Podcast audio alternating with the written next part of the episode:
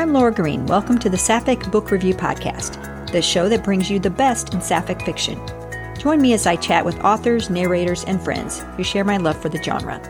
You will learn things you didn't know about your favorites and get some suggestions for your next read. Thanks for listening, and be sure to subscribe.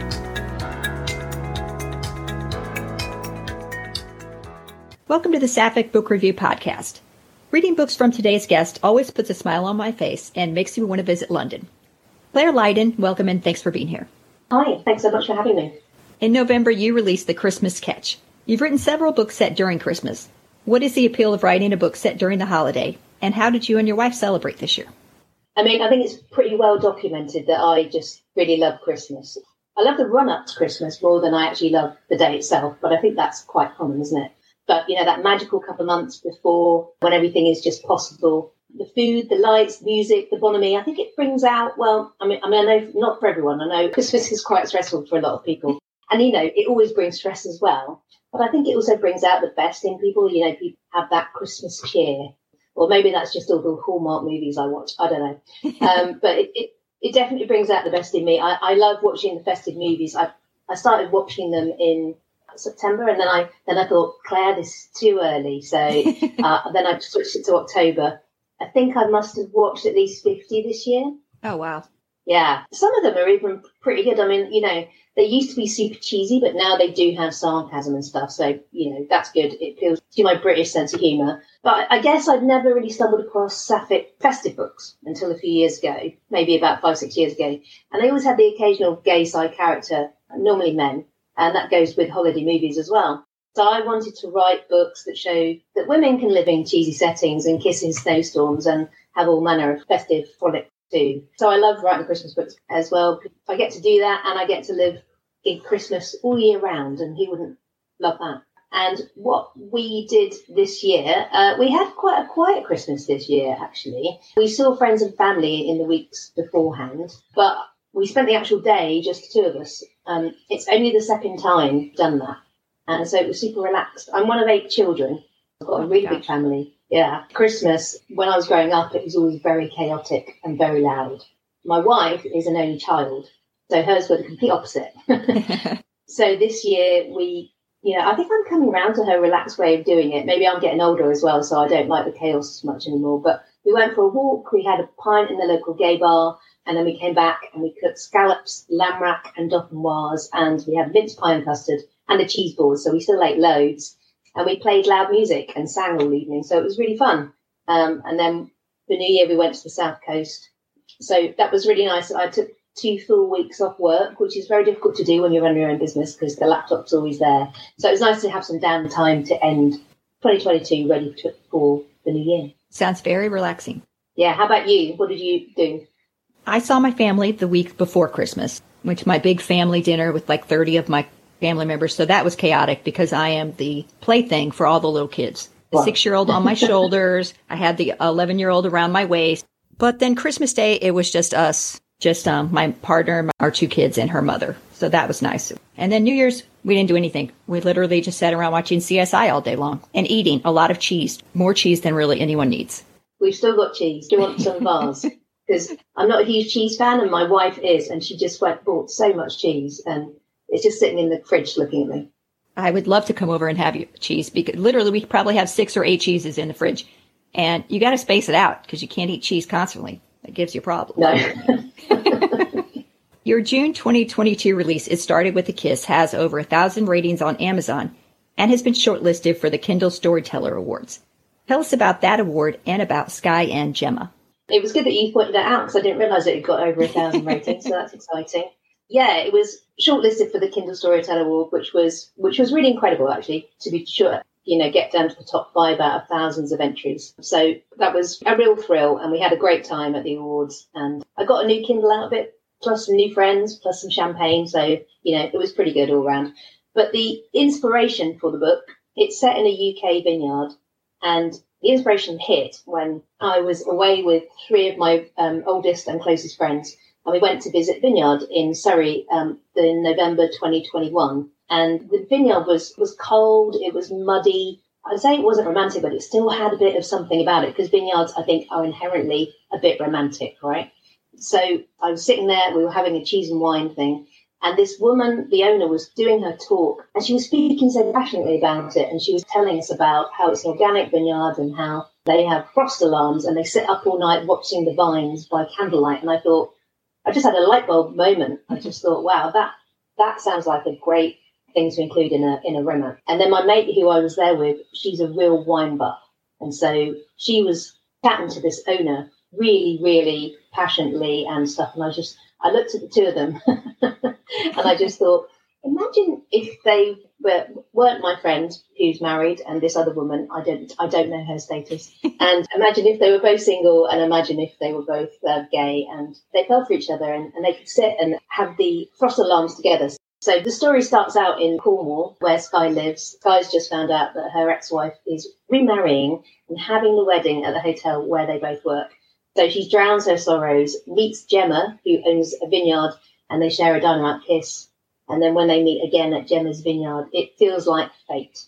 And the book, it started with a kiss, tells the story of how the two of them get over their exes and learn to trust each other and find their way back to love. And unlike when I visited that vineyard in November, it's got a lot of sunshine, which a lot of readers have been very surprised to hear about. But it does actually happen, everyone, in the UK. It doesn't rain all the time. I love that book. It's definitely a favorite. Oh, good. Oh, that's good to know. And the woman who runs the vineyard was so helpful. I think a lot of writers go on YouTube or just, you know, do research online, but I like to speak to people. I think it's my journalistic background. So I was constantly on the phone to her and she was really helpful. So I think a lot of people have said they learned a lot about wine, which is good.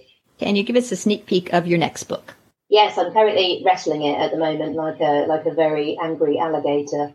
Um, I'm in the final week before it goes to the editor, so it's kind of almost written, but there's so many loose ends to tie up, and I'm uh, it's doing my nutting, as we say in the UK. But um, I've nearly got a title. I'm not sure. I like it. My wife doesn't, so maybe I should ask some other people. but it's set in the world of football, soccer to you. I've always avoided going there before. I don't know why, because I played soccer as a kid until I was told I couldn't, because you, you're not allowed to play it, or you weren't when I was a child after 11 if you were a girl. I then played at university. I wasn't very good, but I was very enthusiastic. but now watching women play football brings brings me such joy. It's a whole new level. It's brought back my love of the game, I think, which was waning with the inherent sexism, homophobia, and money tied up in the men's game. But after the Lionesses win, I was so inspired that I decided I was going to write a football book. So it's a romance between a top player and one of the coaches. It's sort of an American UK book because the player is American. It's got fish out of water tropes. It's got fame, power, and money all tied up in it. Um, there are exes waiting to bring trouble. So yeah, I'm hoping people are going to like it. I think I'm pretty pleased with it, but it's really difficult at the moment. I'm in that fog of editing. It will be out next year. I was it was going to be my next book, but then I think I might hold it to coincide with the World Cup. So we'll see. Oh, excellent! I'll be looking for it. Who do you think is the sexiest character you have written?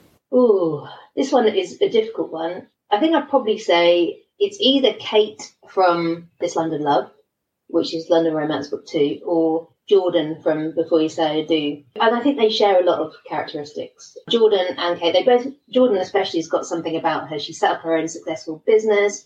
She knows how to talk to people, how to manage them, how to charm them, which is always sexy. And she's hot, so that helps, right? Always. yeah, you know that's that's the uh, thing about being a writer. You can write characters that in your head you fancy. That sounds weird, doesn't it? But you do you do fancy fictional characters, right? Oh, totally. I have so many book crushes. Yeah. It's almost embarrassing. Yeah, when I'm writing the characters, same thing. And I think the way she's drawn to Abby in Before You Say I Do and tries to fight her feelings is kind of admirable. It was never going to work though, because obviously they have to kiss at some point. But I think the way they both fight it and the way they both flirt is why the book is one of my slowest builds, also one of my most teasing. I had that story in mind to write two years before I wrote it, so maybe there's a lesson there. But yeah, probably Jordan or Kate. Fabulous. If you could spend the day with only two of your couples, which two would you choose and why? Okay, so probably Kate and Meg, following on from that, from This London Love. That way I'd probably get to spend some time with the other characters as well, at least Jess and Lucy probably from London Calling for sure. I always loved Kate when I wrote London Calling, so much so that I penned her own book in This London Love. So that was just meant to be the follow up to London Calling. It was never meant to be a series, but then I decided it would be a series. So it's all Kate's fault, really, that the London Romance series happened. But like I said, a little like Jordan, she's quite strong and self assured and knows what she wants. And I also love Meg for the same reason. She runs her own business, doesn't suffer fools gladly, and they're kind of perfect for each other. And they can show me all the really cool spots around Shoreditch. I don't live as near there anymore, so they still do. They still live in the heart of it, clearly. The second couple would probably be Fran and Ruby from Christmas in Mistletoe, mainly because I really want to go to Mistletoe and take part in the Christmas tree contest that they run at the Christmas Tree Farm. Plus, Ruby is a hot musician and I want to see her play there. I used to work in music and writing a musician had been a plan of mine for a long time. So I finally pulled it off in Christmas in Mistletoe. And I also want to go to Mistletoe to bar and have mulled wine and chat with all the eccentric locals. It's actually a place, it does exist. It's not called Mistletoe, but there is a village. It doesn't have Christmas tree farm. These are all my embellishments. but there is actually a place that just has a shop and a few houses and a bar behind the shop. And it was so odd and fantastic that I had to include it in the book. If I ever go to England, I want to go to cute little quaint villages. That's going to be a plan. Yeah, definitely. You could go to the Cotswolds if you come. That's beautiful. That's a, a really lovely place. But there's there's quaint villages all over the place actually. Essex, my home county, gets a bad rap, but it's got some fantastic little quaint villages. And in fact, Rabness, where Mistletoe is based on, is there. But I mean, I wouldn't advise going there because it really is just a few houses and a shop. So you probably want more than that. Yeah, a little bit. Who is your favorite supporting character from one of your books? This was an easy one to answer. Aunt Paula from Twice in a Lifetime. So this book is a few years old, maybe about five or six years old. I think I wrote her after reading a few Robin Alexander books a few years ago. Because Robin, I don't know if you've read any of Robin's books. Oh, yeah, lots of hers. I love them. So I've only read like three or four. They're always being recommended if you like a romantic comedy. I think I've read three or four, and she always has kooky, older, eccentric women in her book who say and do whatever they want and just get away with it because they're a force of nature. And I really liked that. So I decided to write Aunt Paula in the same way. And she really was a hoot to write. And it's it's kind of like that thing where lead characters have to kind of toe the line a bit, but secondary characters you can get away with murder literally in some books, I'm guessing. Not in my romances. and Paula has a heart of gold as well. Obviously, she swoops in to help her niece out, and in return, she also meets the woman of her dreams. So, yeah, Aunt Paula from Twice in a Lifetime. Older people, they always just bring so much with their comedy and just that support that they always give. Yeah, I think it's something I want to include more in future books. Yeah, because I was reading something today that I've written, and a friend of mine was saying, "Oh, would you ever think about writing a book set in Ireland? Because that's where my mum's from, and a lot of family heritage there. So, like, I don't think I'm going to go as far back. I know that my great grandmother was a fishmonger in Dublin, which is oh, sorry, in Waterford, which is pretty cool. Very cool. Turn of the century, a woman basically running her own business. So, but that would require a lot of research. Probably too much for me. you have a great love for the city of London. What do you love most about it? Everything really. I love the crackle of excitement on the pavements. I, I just love cities, but London, I've travelled the world, and when I came back to London, I realised it really was my favourite city, so it was the best place for me to live. I love how it changes from area to area, and one of the biggest questions I get from readers actually is, I'm coming to London, where should I go?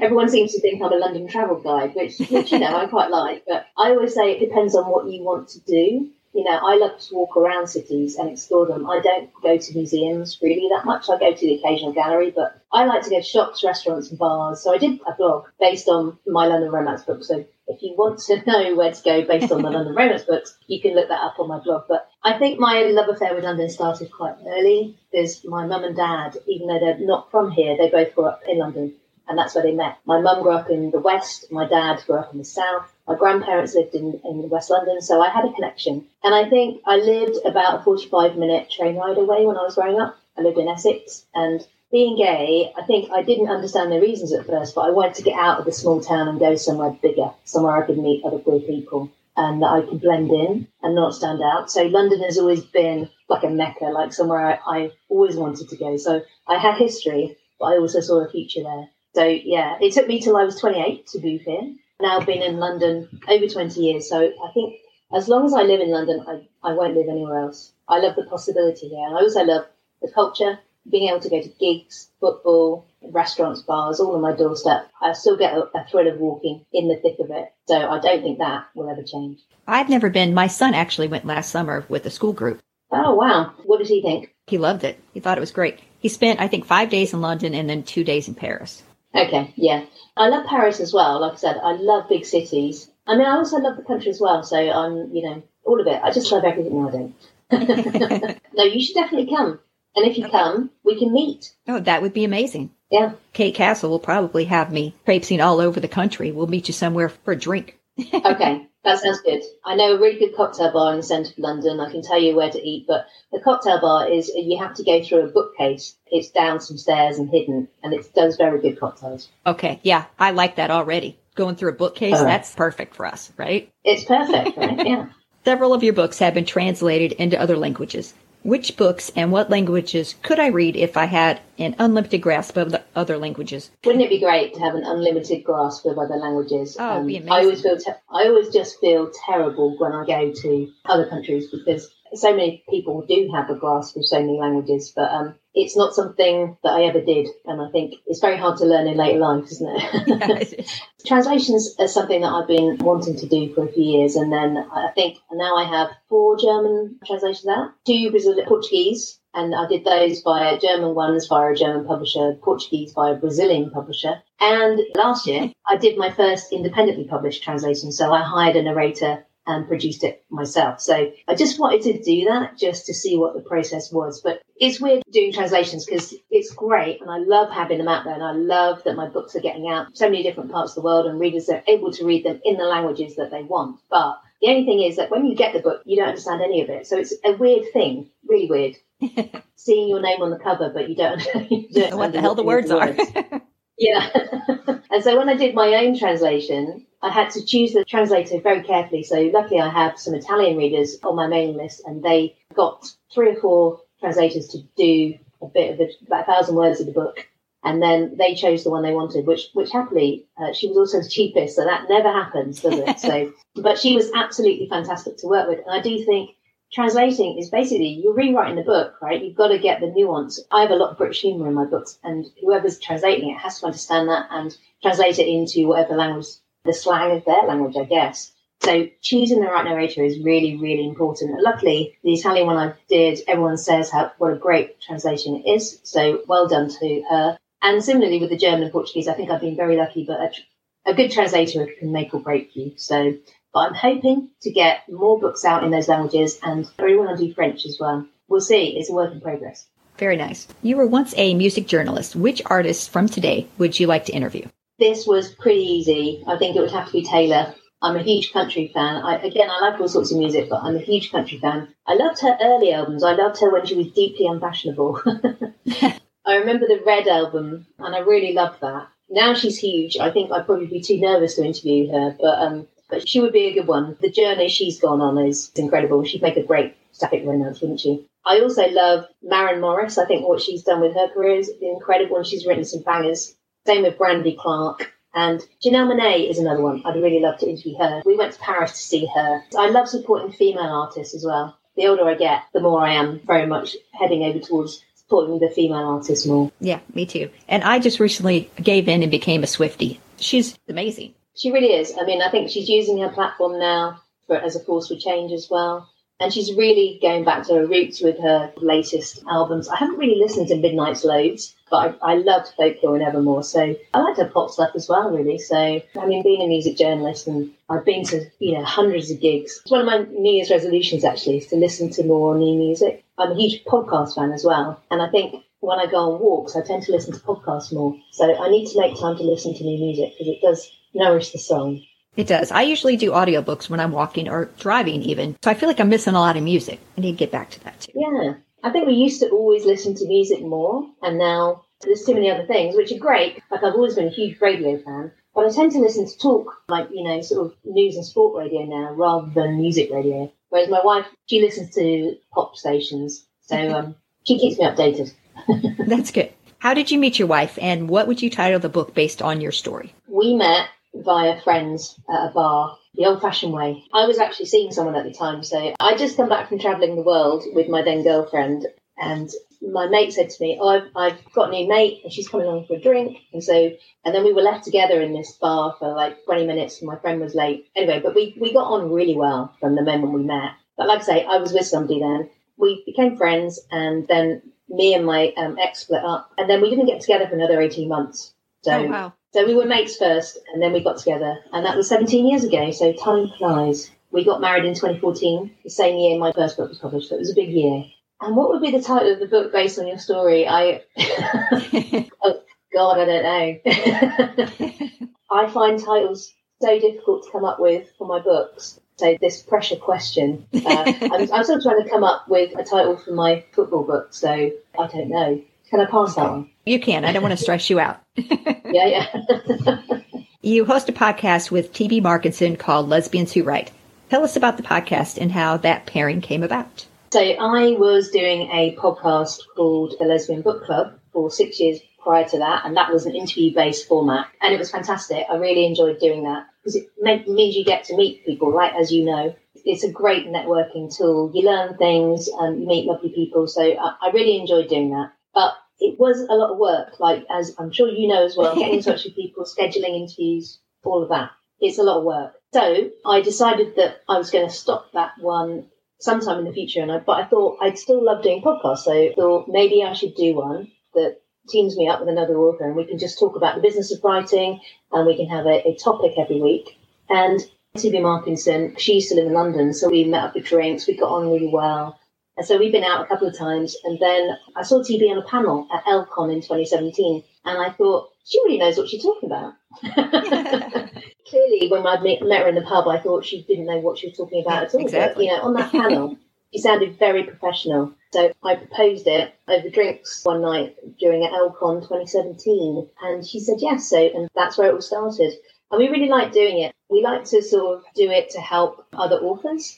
But I think it's not just authors who listen in. I think readers like it as well because we try to entertain and inform. Um, and I think many readers listen in just to hear us natter on about our lives because it's quite kind of half about our lives and what we're doing and then half about a topic. So, yeah, but we're, we've done 170 episodes so far. Oh, wow. Impressive. Yeah, and we are forging on to 2023. I've listened to it. I haven't listened to a lot, but I definitely plan to listen to more of it. You haven't listened to all 170 episodes? I know. I'm sorry. I, I really don't know what I'm doing with my life. I don't know. Listening to audiobooks, clearly. exactly. I blame Abby Craden for all of it. oh, yeah. Abby, Abby Craden's got a lot to answer for. Her. She really does. You've co-written with both TB and Harper Bliss. Do you plan any more collaborations in the future?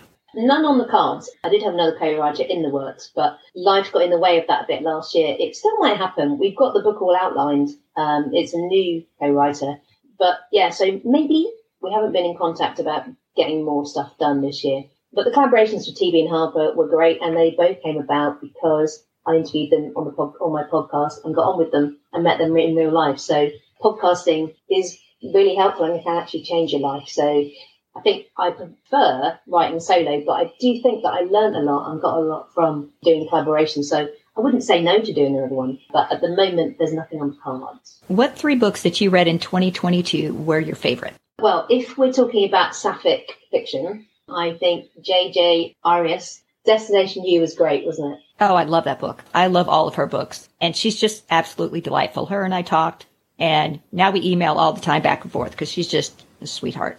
Oh, right, cool. Yeah, I actually did listen to that one in preparation coming on. So it, was really nice to hear her voice, actually. And yeah, she seems actually lovely. And I, I love that. That was my first book I'd ever read of hers. And I really was impressed. Uh, I thought it was steamy, dreamy, smart, and perfect. That was a line from my review. I also liked Ashley Herring Blake's Delilah Green Doesn't Care. Funny, snarky, emotional. And Laura Kay's Tell Me Everything was brilliant. That's a very warm, life affirming British rom com with loads of queer characters. I haven't read that one yet. I'll have to look for it. Yeah, do. And outside of sapphic fiction, I liked Matt Haig's The Midnight Library was great, and Josie Silver's One Night on the Island. Um, that's a straight romance, but it's it's just gorgeous writing. I absolutely, I absolutely love her books. So yeah, those two outside of sapphic fiction. Straight people need love too, right? They do, yes. I can appreciate it. I've seen it. yeah. I mean, I've watched Notting Hill about 800 times. I'm not ashamed. exactly. Yeah. What or who makes you laugh? So I have to say, my wife. She always says people think I'm funny, but she's actually the funny one, and she's right. Um, she is. So there you go. I've said it, darling. The other things, the Gilmore Girls. I don't know if you're a fan. Uh, yes, I had to be. Yeah, anything Amy Sherman Palladino writes, I love. I think The Marvelous Mrs. Maisel is just a comedy masterclass. But she always picks amazing actors as well. So The Gilmore Girls is my comfort TV. And I would have to say the current form of Tottenham Hotspurs, which is my beloved football team. The men and women are truly rubbish at the moment. So you either laugh or you cry. So I choose laughter. That's a good way to look at it. yeah. Clare, thanks yeah. so much. I wish you all the best. Thank you so much for having me. This has been really fun. Thanks so much for listening, and thanks again to Clare Lydon for joining me. To learn more about Clare and find links to purchase her books, visit clarelydon.co.uk. You can also purchase her books on Amazon. To support this podcast, you can buy me a coffee at buymeacoffee.com slash sapphiclaura or join my Patreon at patreon.com slash sapphic book review pod, where you can hear your favorite authors play Would You Rather. Here's a sample of this week's with Clare Lydon. Thanks again for listening, and until next time, happy reading. Would you rather spend Christmas with Fran and Ruby from Christmas in Mistletoe or Morgan and Allie from The Christmas Catch? Then I have to be Fran and Ruby again, I think, just purely because they're in Mistletoe and I want to go to the bar. My other thing was thinking, oh, but Morgan and Ali have got a, a pub. Clearly, I'm a bit bar and pub obsessed, but. Uh, Would you rather have to get your head shaved or your nose pierced? Ooh. I've had my nose pierced and I really didn't like it. So um, I'd probably say well, no, I'd probably still go nose pierced again. but mm, maybe, I don't know. No, no, change my mind. Head shaved. I've always kind of wondered what it would look like. So, yeah, maybe that one. I had my nose pierced when I was in my 20s, and I, it was no end of bother for a year, so I took it out. Like, you can't blow your nose without the snot coming out of the hole. Okay, yeah, that's bad. Yeah. yeah. Do you want to know more?